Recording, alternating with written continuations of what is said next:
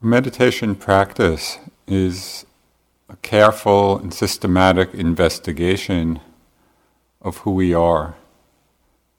It's an investigation of our bodies as we focus our attention on the breath, on the sensations we feel in the body, on the subtle energies that we can open to, as we focus on movement that we make through the day. Meditation is an investigation of our minds as we bring a careful attention, careful awareness to our thoughts, our emotions, our feelings. It's an investigation of awareness, of the very nature of consciousness itself. What is it that knows all of these different experiences?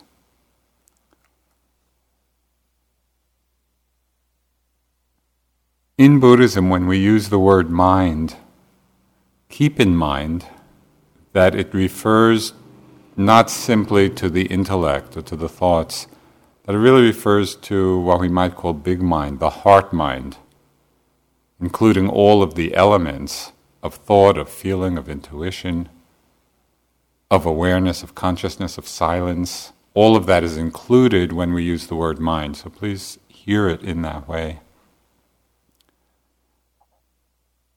And all of our stories, our personal histories, are quite different. We have different backgrounds, different conditioning, different family situations. But the nature of this heart mind, the nature of this big mind, is the same in all of us. The nature of pain, the nature of joy, of happiness, of anger, of fear, of kindness, of compassion the nature of all of these qualities is the same whether we live here in the West or in the East. It's the same now as it was in the time of the Buddha. And it's for this reason that the Dharma is characterized as being timeless. The nature of this heart mind, the nature of this big mind, the nature of the body is the same in all times and in all places and for all of us. And because of this timelessness, a deepening understanding of ourselves automatically and inevitably brings about a deepening understanding of each other. That's why, although we're practicing within a framework of silence and solitude,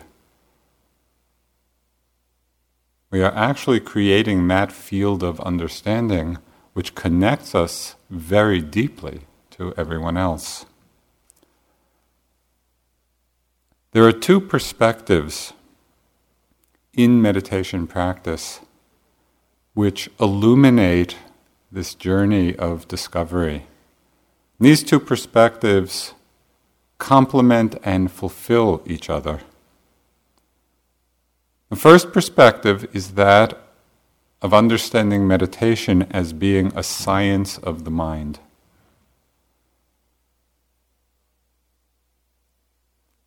The power of the Buddha's teachings and the power of his realization was the amazingly deep understanding of how this mind and body work. As one uh, Asian monk said, he understood what's what very deeply. So when we see meditation as being a science of the mind, it means we refine and practice our powers of observation. So, in one sense, those are the skills that we're learning. We learn how to observe more deeply, more carefully, more systematically, with greater precision. And the literal meaning of the word vipassana for this kind of meditation in Pali, the literal meaning of that word is seeing clearly. And so, really, what we're practicing is the seeing clearly meditation. And what we begin to observe as the mindfulness gets stronger is that our lives are not unfolding haphazardly or accidentally or by chance. There are certain laws of nature at work. And one of the most important laws that we need to see and understand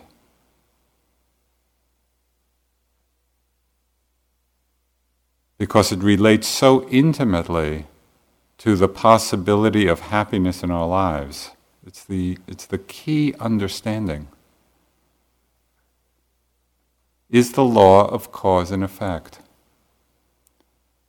And what's interesting is that we can understand this so simply when we look outside of ourselves in nature, in the physical world.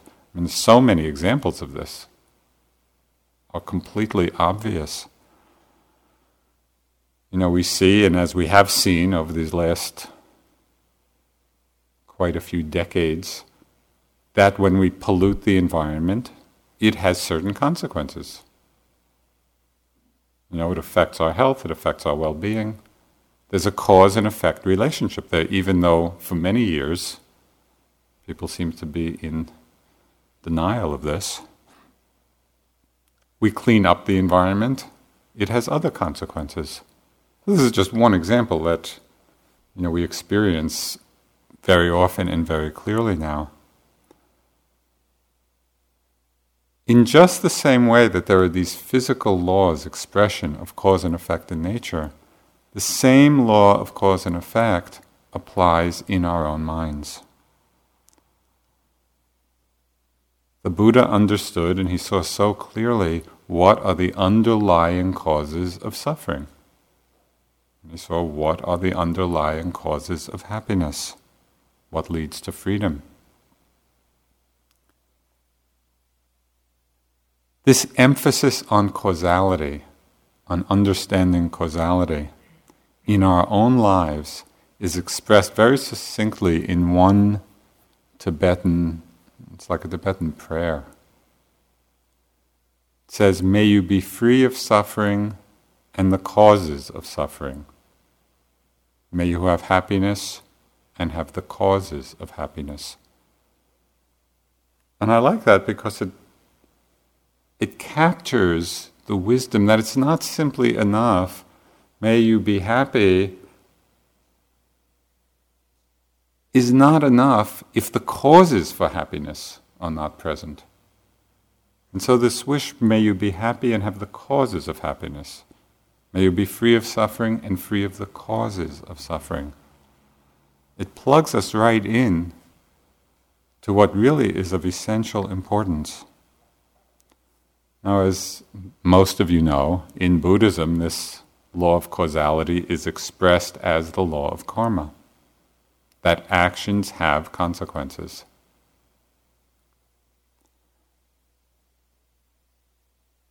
And the Buddha went on to say that what most completely determines the result of an action is the motivation behind it that what most completely determines the result or the consequence is not the action itself, but what the motivation is that led to that action. And again, in one teaching that is, it's like a pith, a pith teaching. Everything rests on the tip of motivation.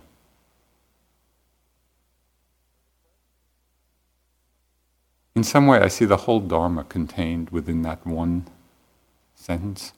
Everything rests on the tip of motivation.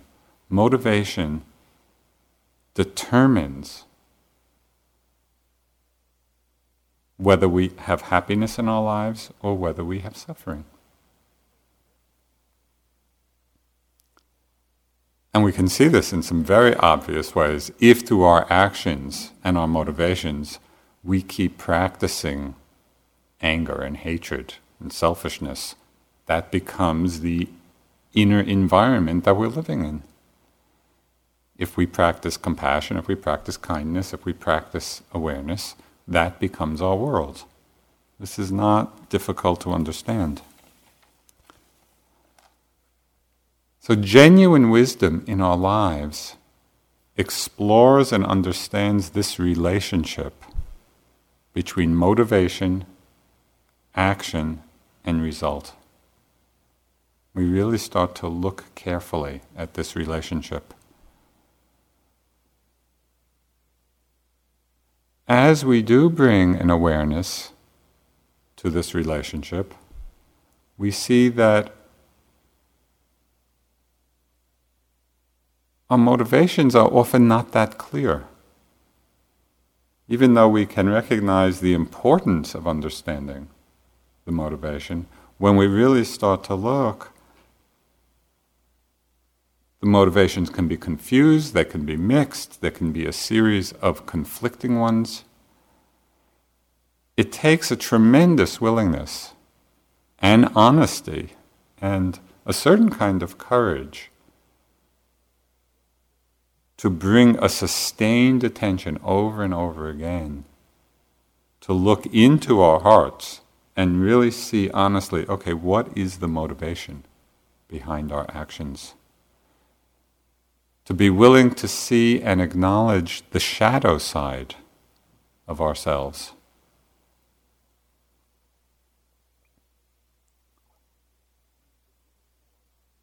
And when we can do this, or even begin to do this, which is what you'll really be doing for the next six weeks or three months. And that's the beauty of this opportunity. Just to sit and look and observe and open to all sides of ourselves. Through this growing awareness of our own range of motivations, confusion of motivations, we see that there is a need not only to follow our hearts in our lives as some New Age philosophy suggests, just follow your heart, we really begin to see the need to train our hearts. Because not everything within us is noble and pure and wonderful and delightful. There's another whole side going on. And so we need to train our hearts. All the forms and the techniques and the methods that we talk about on the retreat are all ways, are all skillful means for this training, for this investigation of ourselves. When Sayadaw U Pandita first came to this country in 1984, uh, most of us had never met him before, although his reputation had preceded him. So he came to IMS and he was leading this three month retreat. And in the first interview I had with him, he was asking me about my practice and about entering into the retreat and where I was at. And I told him that I really wanted to start from the beginning. I wanted to practice under his guidance as if I had never practiced before. You know, and I had already been practicing for 15 years or more in teaching. But I realized that for myself, and I think for many of us, especially long term practitioners, as most of you are, in the course of these many years of practice, we develop certain habits, you know, some of which are good and some of which are not so helpful. And so when I met him in that first interview, I had this strong feeling I just want to, I want to start with the basics. Now go back to the very beginning and follow the instructions from that place to see what would happen.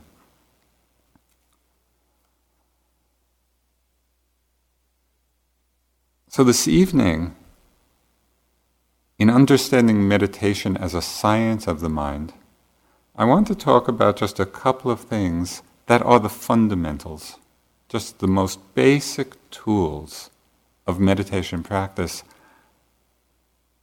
with the hope that, you know, in hearing it again and perhaps in a fresh way, to start your practice, to enter into this retreat really as if you're practicing for the first time. And not to, not to bring to your practice sort of the different comfortable ways that we've developed. Uh,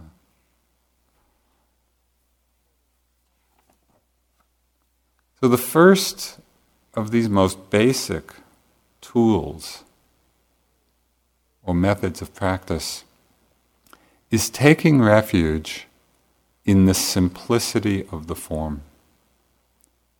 What's the form of this meditation? Sitting, walking, sitting, walking, sitting, walking. When you're done sitting, you walk. When you're done walking, you sit. A couple of meals thrown in. Sit, walk, sit, walk. And really avoiding or letting go of all the many unnecessary activities that we engage in, even in a place like this where there's not a lot to do, still the mind can find all kinds of little busy work, you know, that just fills in the, the gaps in the day. Well, to begin to practice taking refuge in the simplicity of the form and not engaging in anything extra. There's a tremendous power in that. There's never any question about what you should be doing. And if you're not sitting, walk. And if you're not walking, sit.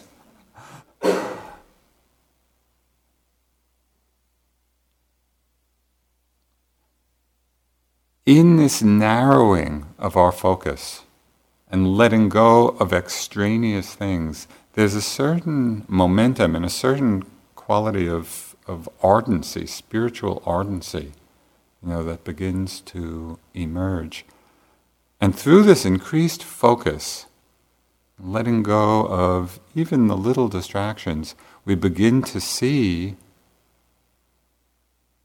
with a lot more clarity and a lot more detail everything that's going on within us because we're not distracting ourselves.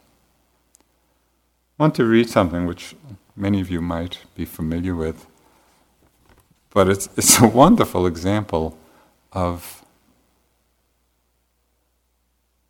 learning how to observe and the power of narrowing the focus and what can be observed from that discipline. This is a story told about the famous Swiss naturalist Louis Agassiz and was told by one of his students, whose name was Samuel Scudder. Agassiz intended to teach the students to see, to observe. So the initial interview at an end, Agassiz would ask the student when they would like to begin. If the answer was now, the student was immediately presented with a dead fish usually a very long dead, pickled, evil smelling specimen, personally selected by the master. The fish was placed before the student in a pan. He was to look at the fish, the student was told, whereupon Agassiz would leave, not to return until later in the day, if at all. Okay, just imagine the scene. You know, here's you with your great teacher, this great scientist. He gives you a dead fish. Look at the fish. He takes off. Samuel Scudder, one of the students, described his experience, this experience, as one of the most memorable turning points of his life. In ten minutes, he said, I had seen all that could be seen in that fish. Half an hour passed, another hour, and another the fish began to look loathsome. I turned it around and around, looked it in the face, ghastly. I was in despair. I might not use a magnifying glass. Instruments of all kinds were prohibited. My two hands, my two eyes, and the fish. I pushed my finger down its throat to feel how sharp the teeth were. I began to count the scales in different rows until I was convinced that that was nonsense. At last, a happy thought struck me.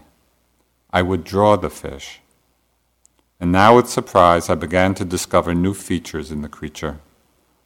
When Agassiz returned and listened to Scudder recount what he observed, Agassiz's only comment was that the young man must look again. I was mortified, still more of that wretched fish. But now I set myself to my task with a will and discovered one new thing after another. The afternoon passed quickly, and toward its close the professor inquired, Do you see it yet? No, I replied. I am certain I do not. But I see how little I saw before. The day following, Scudder had a brainstorm, the fish he announced to Agassiz had symmetrical sides with paired organs. Of course, of course, Agassiz said, obviously pleased. Scudder asked what he might do next, and Agassiz said, Look at your fish. In Scudder's case, the, le- the lesson lasted a full three days. Look, look, look was the repeated injunction, and the best lesson he ever had, Scudder recalled a legacy of inestimable value which he could not buy and with which he could not be parted. So, in a way, we have it easy. I mean, the breath. In the simplicity of the form of the sitting and walking, we create a reference point of some primary object, just like that fish. We narrow things down, we narrow down our focus, we get rid of everything extraneous. And we observe more deeply, more carefully, over and over and over again. We focus on this primary object of attention. It might be the in out, or the rising falling, or the sitting touching. It doesn't matter what it is.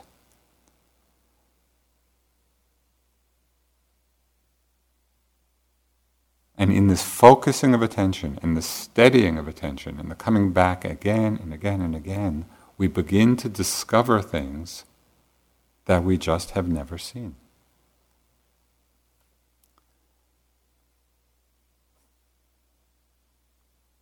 Now, this training of coming back to some primary object of attention, this training of the mind, and as you can see, it is a training. This is common in many spiritual traditions. This is not particularly unique to Buddhism. It was described also very succinctly by the a French saint spiritual guide, St. Francis of Sales, he said, If the heart wanders or is distracted, bring it back to the point quite gently. And even if you did nothing, but bring your heart back, even though it went away every time you brought it back, your hour would be very well employed. So, can you remember that as you're sitting in this training? Bring the heart back, the awareness back to the breath. And even if you did nothing in the whole of your hour but bring your heart back, even though it went away every time you brought it back, the hour would be well employed. Why? Because this is the training, the disciplining, the focusing of the mind. So we come back again and again and again.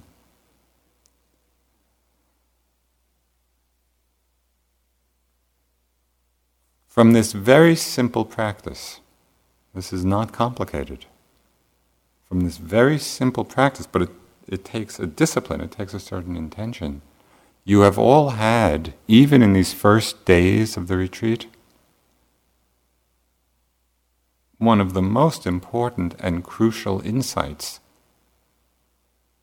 that is the foundation, really, of our spiritual path. And it's the insight which reveals to us the value and even the urgency of this training. And that is, we see how often our mind wanders. Have any of you not had that insight yet? I don't think so. We just see it so clearly. We come face to face with the nature of our mind and how difficult it is to stay steady, to stay focused. You know, we're with a breath or two or three, and then the mind is off and running, and we get lost in thoughts and feelings and plans and memories and judgments. You know, we hop on these trains of association. We have no idea where it's going, where it's leading. And what's quite amazing, these journeys of the mind don't even have to be pleasant. How much of the time do we spend just reliving old arguments, you know, and old hurts and old sufferings? Why? because our mind is not trained and we're just in the habit of doing so, we sit and suffer. Not only are we reliving old situations that are not pleasant, often our mind is engaged in stuff that isn't even true. There was one yogi uh, last year at one of the retreats here. She came to an interview and she was describing this experience she had. She was sitting in her room. I, I think it was about ten thirty at night, and she heard the shower going. And I, I don't exactly know what time, and I'm not sure when the shower hours are, but it was after shower hours.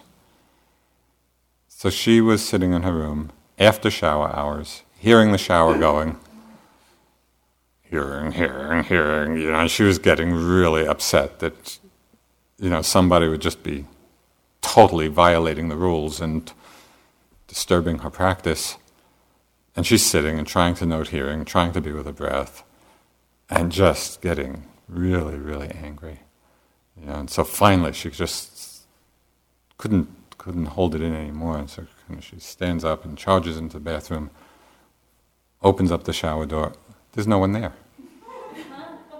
And then she kind of was still hearing the sound, and she realized it wasn't from the shower at all. It was from some water in a pipe somewhere else in the building. And immediately her mind became calm. And the sound was totally okay. There was no problem at all. She went back, she had a good meditation.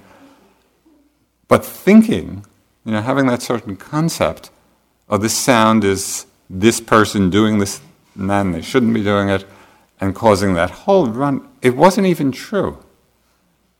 And yet the mind can be totally lost, totally caught up. How often do we do that? Not only in our meditation, but in our lives.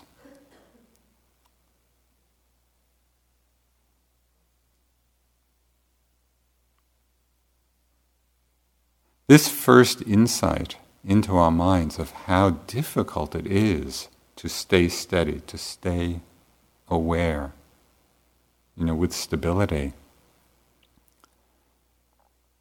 leads us to understand the importance of this work.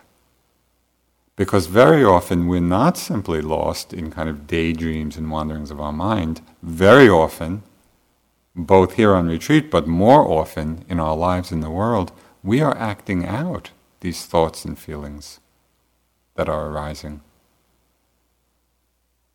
And we look at all, so many places of suffering in the world today, and there are so many.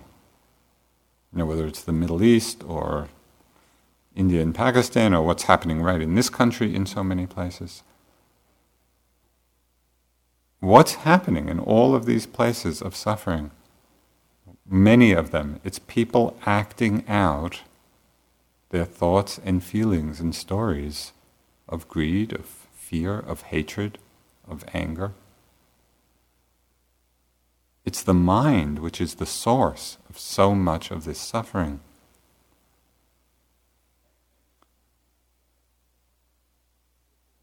We can really see how much suffering is caused by an untrained mind.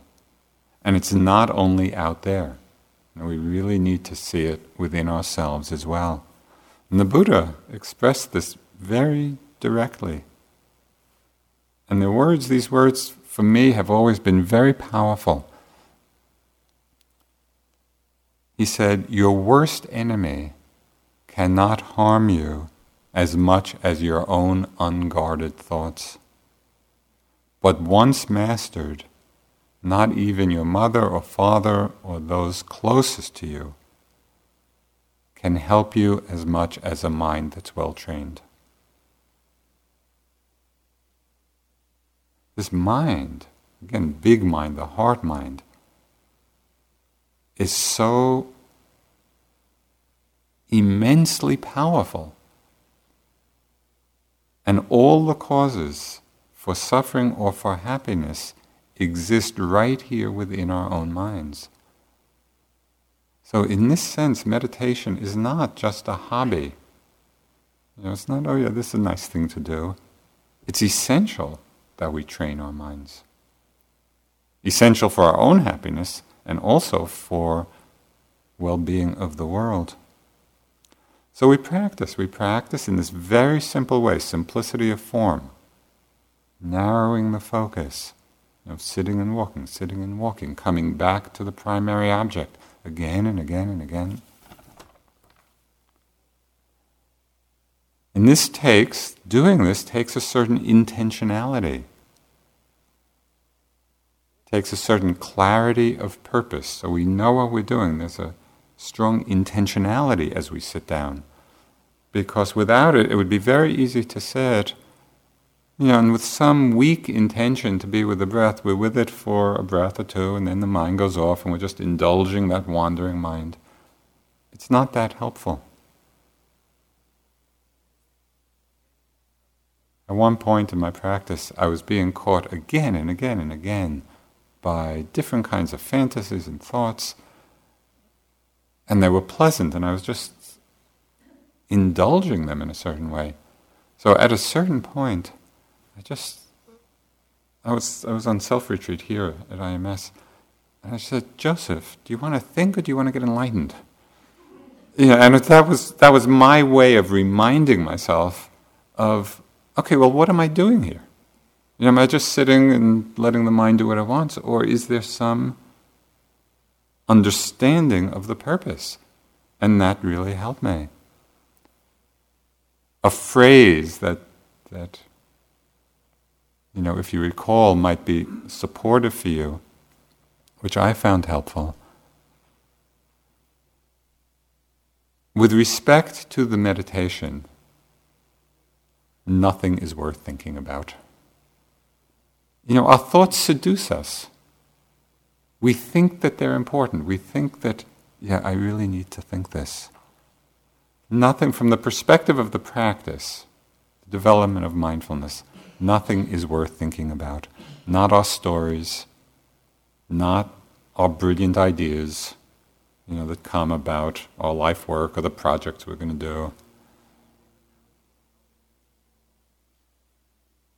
Certainly not the assessments of our own practice, which are almost always wrong anyway.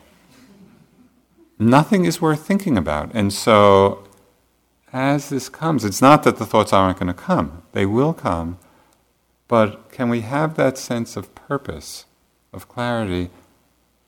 Let it go, not now, come back. And that brings a certain strength to the mind. Our colleague uh, and friend Sharon Salzberg, she told a story of when she first went to India. Uh, first teacher was Goenkaji, and I was there at that time in Bodh Gaya. And Goenkaji would be giving the basic instructions, you know, starting with the breath. And Sharon was totally new to the practice, first time she had ever sat. And she said she had the thought, breath. You know, that seems so ordinary, so simple. But that, you know, maybe this is just the instruction for beginners. And that when the practice really gets deep, then you, know, you get the real deeper, deeper teachings. So she practiced one year, two years, five years, ten years. Each time she'd meet with, with Goenka or the other teacher. Okay, be with your breath. Know, and so she was beginning to wonder whether she was going to ever get the deeper teachings.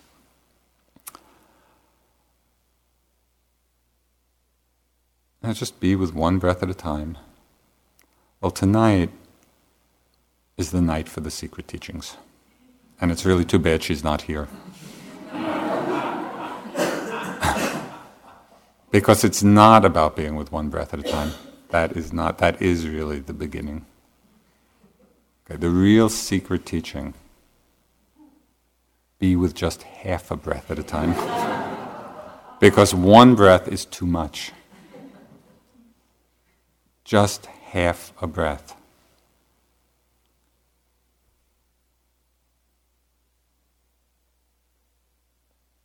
Just the in breath, just the out breath, just the rising, just the falling. You know, if we make the duration of our intention to be mindful short enough, something that's within our capacity, a breath really is too long. Because by the time you start it and makes the turn and it comes back down again, there's way too many opportunities to get lost. But in just half a breath, you know, just the in, okay, we can do that. Just the out. Well, you just watch half a breath at a time in a half breath, half breath, half breath, half breath. By the end of the sitting, the mind is quite concentrated.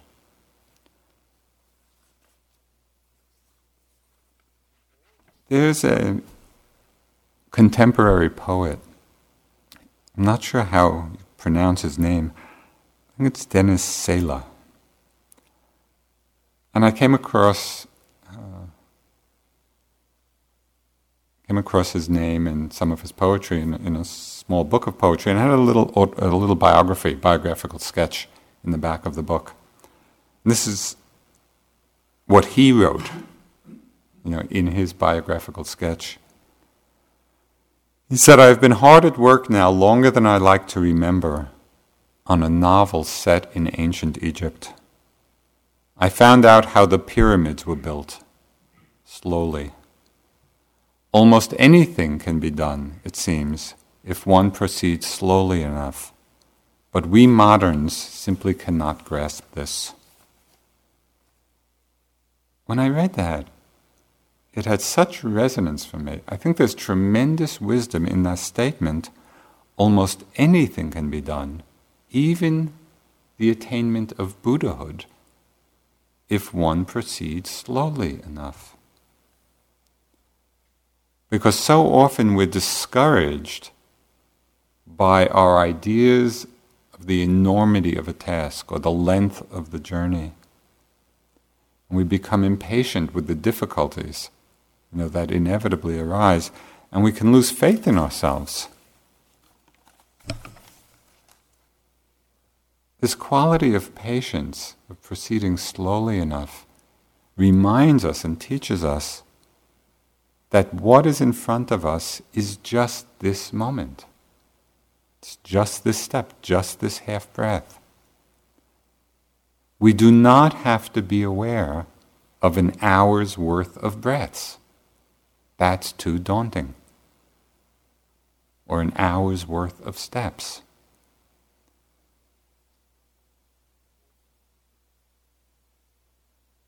It's just this in breath, just this out breath, just this step. And we do it slowly, the pyramids get built. Our minds actually get concentrated. And I know this because when I started my practice, you know, when I first went to India, my mind was completely unconcentrated. I would sit and I would just think for the whole hour. You know, and I'd get up and, oh, that was a nice sitting. You know, went quickly and kind of enjoyed myself. So I was not one of these people, and there are a few, there aren't many, but there are a few who just have this natural ability. You know, and they sit down and their minds are concentrated. I was not like that. It's like my mind was completely uh, distracted. But I had a lot of faith, you know, and perseverance. So I just kept sitting and walking and sitting and walking and sitting and walking, just doing the practice. And it's been amazing over these years to really see how the mind can be trained. And this is the great gift of the Buddha's teachings. This is doable for all of us. But it takes the discipline, it takes the training, it takes the commitment in this very simple way. And that's why I wanted to emphasize tonight just this most basic foundation of how to proceed.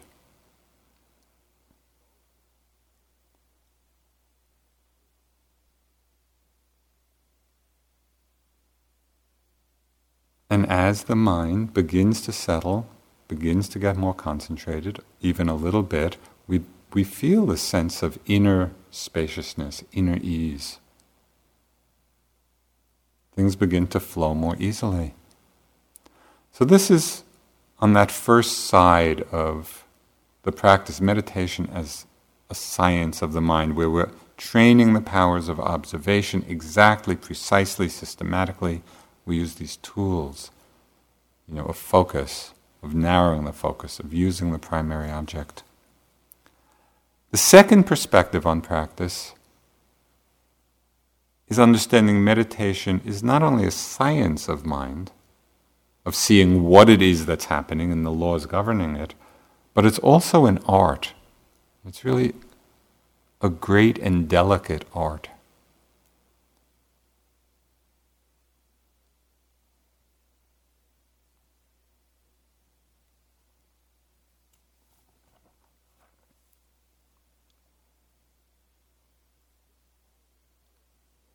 We begin to see not only with clarity and discernment what it is that's happening, we also begin to see our relationship to what's happening, relationship to experience. There are many different ways we can be with our experience. We can be with the breath or movement or our bodies or situations outside. We can be with it with a lot of reactivity, with judgment, with preferences, with our likes, with our dislikes, which is a lot of what we see in our practice. Or we can be aware, we can be in a different relationship, and we can be relating to experience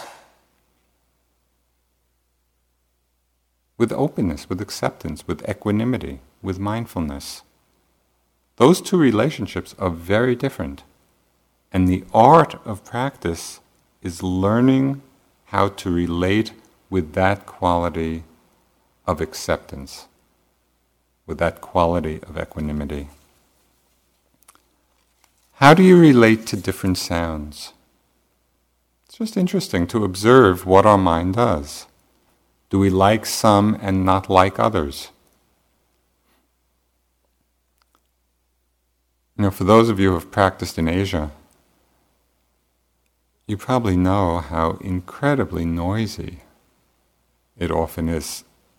I mean, IMS, and you know, this is like practicing in a little deva realm in terms of stillness and silence. And when I was when I was at the monasteries in Asia, it was incredible. I mean, first there was always in the process of construction, so they were just banging you know, these metal rebars banging metal on metal on metal.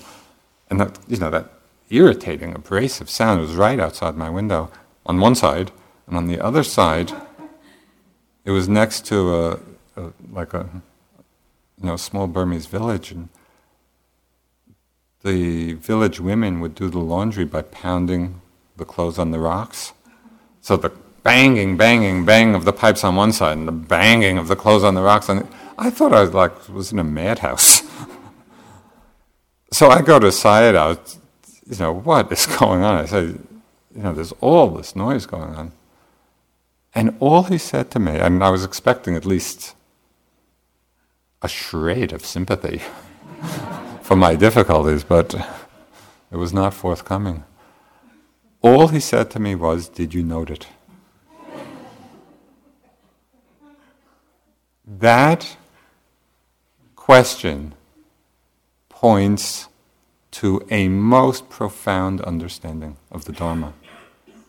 And so it's a good example of how sometimes the simplest instruction, when we follow it back, when we trace it back, and really see what it's pointing to, the depth of Dharma understanding can be revealed. So, what was included in that very simple statement? Did you note it? Was the understanding that from the perspective of awareness, it doesn't matter what the object is. It absolutely doesn't matter. But this is a very hard lesson for us to learn. Because on some level, and sometimes it's surface level and sometimes it's very deep level, we keep practicing for some kind of pleasant experience.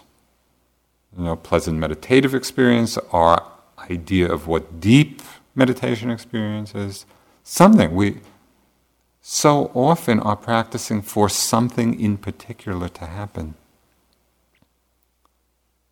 The art of meditation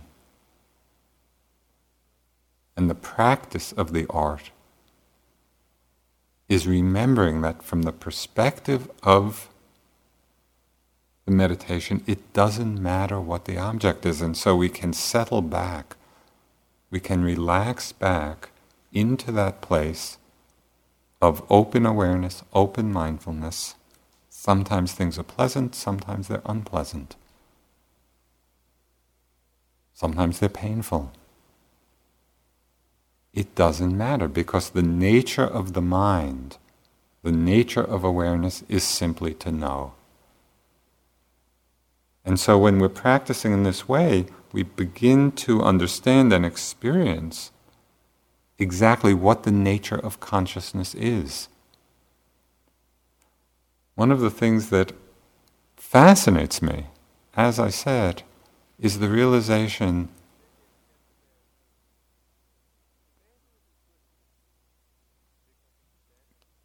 that the knowing quality of the mind is exactly the same whether the object is pleasant or unpleasant. You know, and so I can be sitting in sometimes tremendous ease and, you know, flow of energy and very pleasant, and then maybe this is, you know, pain that comes in the knee. The knowing mind is exactly the same. Well, there's a tremendous freedom when we then take refuge resting in that awareness, when we're not locked into, I want this to happen rather than that to happen. And all of this was contained in Sayadaw's remark Did you note it?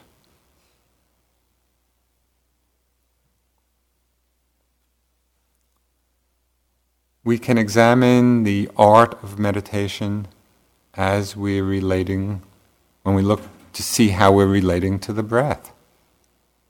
You know, the breath is like our dead fish. Right? Just this is what we come back to again and again and again. Do we want it to be a certain way? And is that how we're relating to it? Are we impatient? You know, are we with the in breath in order to get to the out breath? Or following the out breath in order to have the next in breath come? Do we feel like we're pulling the next breath in? Or do we get bored? Are we relating to the breath from a place of indifference? You know, the well known meditative disease, which is good to watch out for. It's the condition of being more or less mindful. We're kind of mindful, we're kind of there, but not really. And yet, if we're not careful, if we're not attuned to this state, we can get fooled or say, oh, yeah, I'm, I'm paying attention. And we're kind of there. It's not, that we're, it's not that we're totally lost, but we're not fully there. And so, this is something to notice the quality of our attention, how we're relating to the breath. Are we trying to hold on to it too tightly? That can happen too. You know, we become obsessed with following the breath, and we're looking so closely, we're, we're tensing our mind and our body, you know, in an effort not to lose track of it. the art of meditation. It's not too tight, it's not too loose, it's just being present.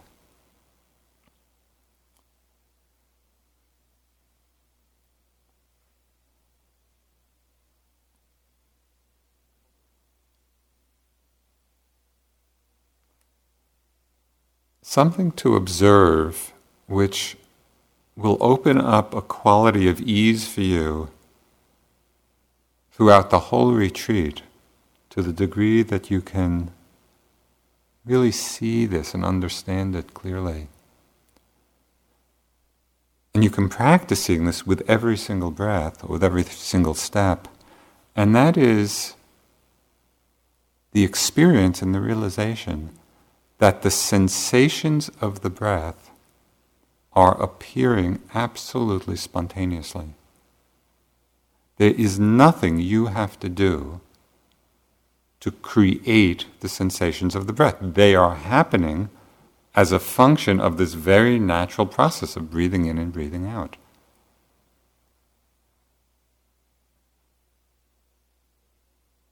And you don't have to really be concerned about continuing to breathe in and out because unless you're dead, it's going to be happening. It's going to be going on. You don't have to do anything about it. It's just happening. And as a function of the inhalation and exhalation, certain sensations will appear. Just like we're sitting here and sounds appear spontaneously. There's nothing we have to do. So if we can settle back and simply rest in an undistracted awareness, the sensations of the breath appear and they're known. So we practice being with the sensations of just each half breath, just as they present themselves. Not looking for them to be any particular way. Sometimes they might be very light, sometimes stronger, sometimes you know, might be shallow, might be deep, a whole range of ways the sensations of the breath can be, but it's all happening by itself. So again, I I say this now and emphasize it so much right at the beginning of the retreat, because to the degree that we can settle back into that awareness, we're just sitting, letting the breath come and go wherever you're feeling it.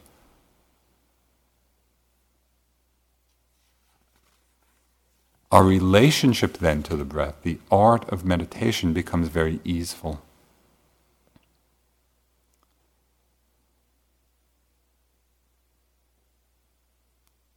So, meditation is the art of skillful relationship. And what becomes very interesting to observe is that the more we learn about this relationship, the art of relationship in the solitude of a retreat, we begin to apply that same understanding and wisdom to relationships in our lives.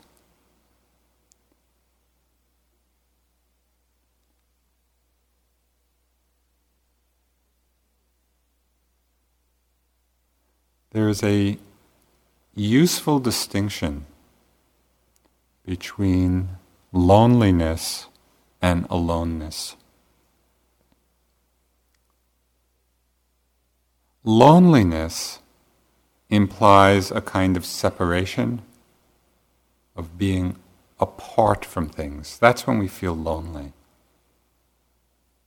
When we feel separated from and apart from experience. Aloneness, I looked up the derivation of the word in the dictionary, it comes from the Middle English, and it's derived from all one, alone becoming one with rather than being separated from. When I would walk with my first teacher, Munindraji, in Bodh Gaya, I was new to the practice, you know, I was quite young, 20, 21 years old.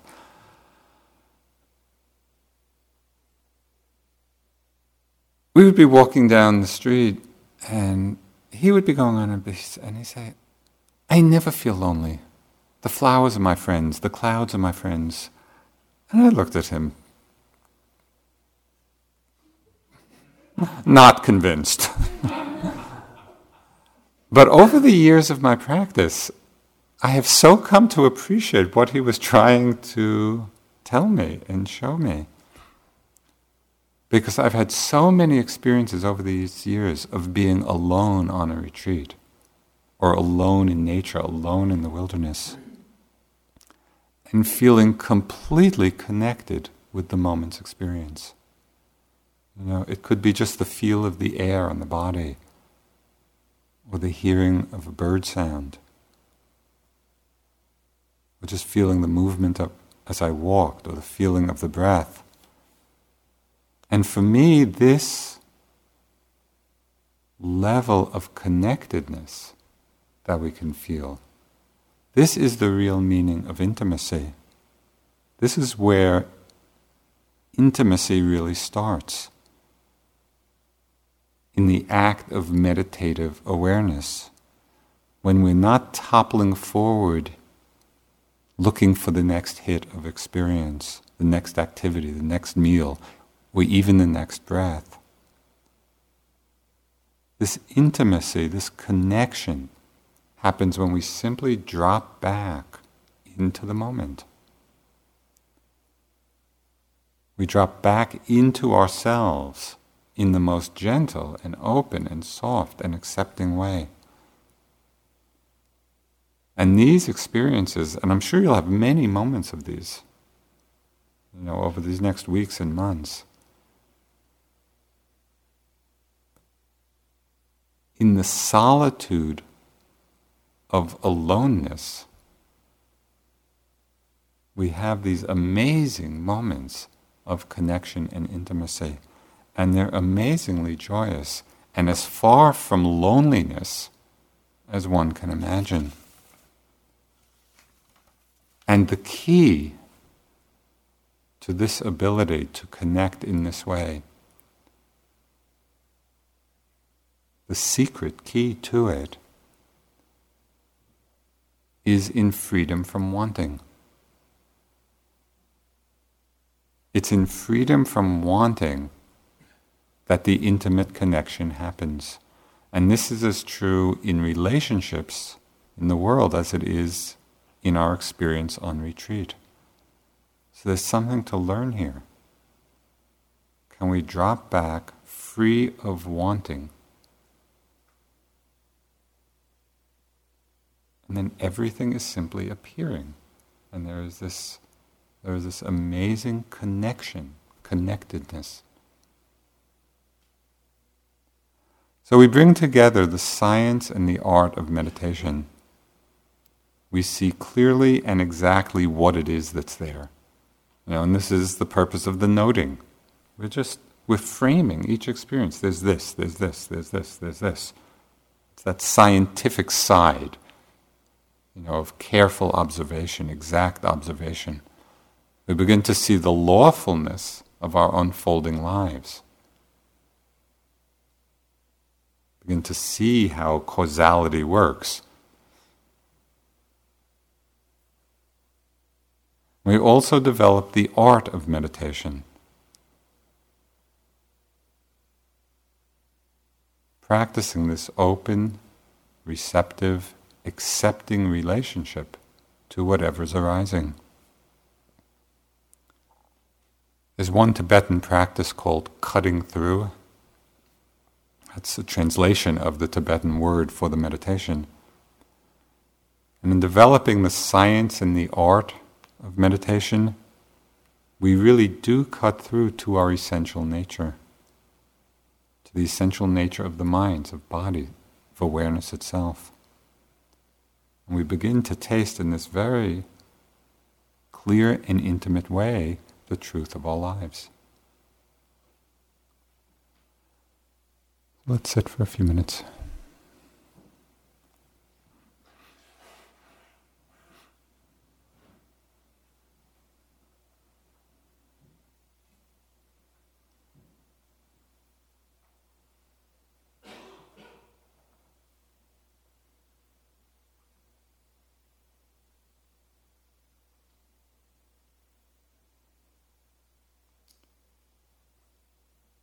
Let each breath come in its own time.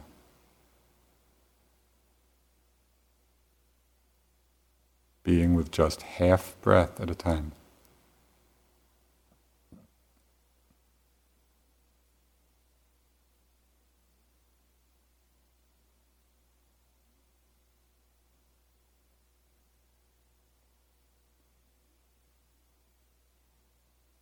The sensations of each breath are just what they are. They don't need to be different.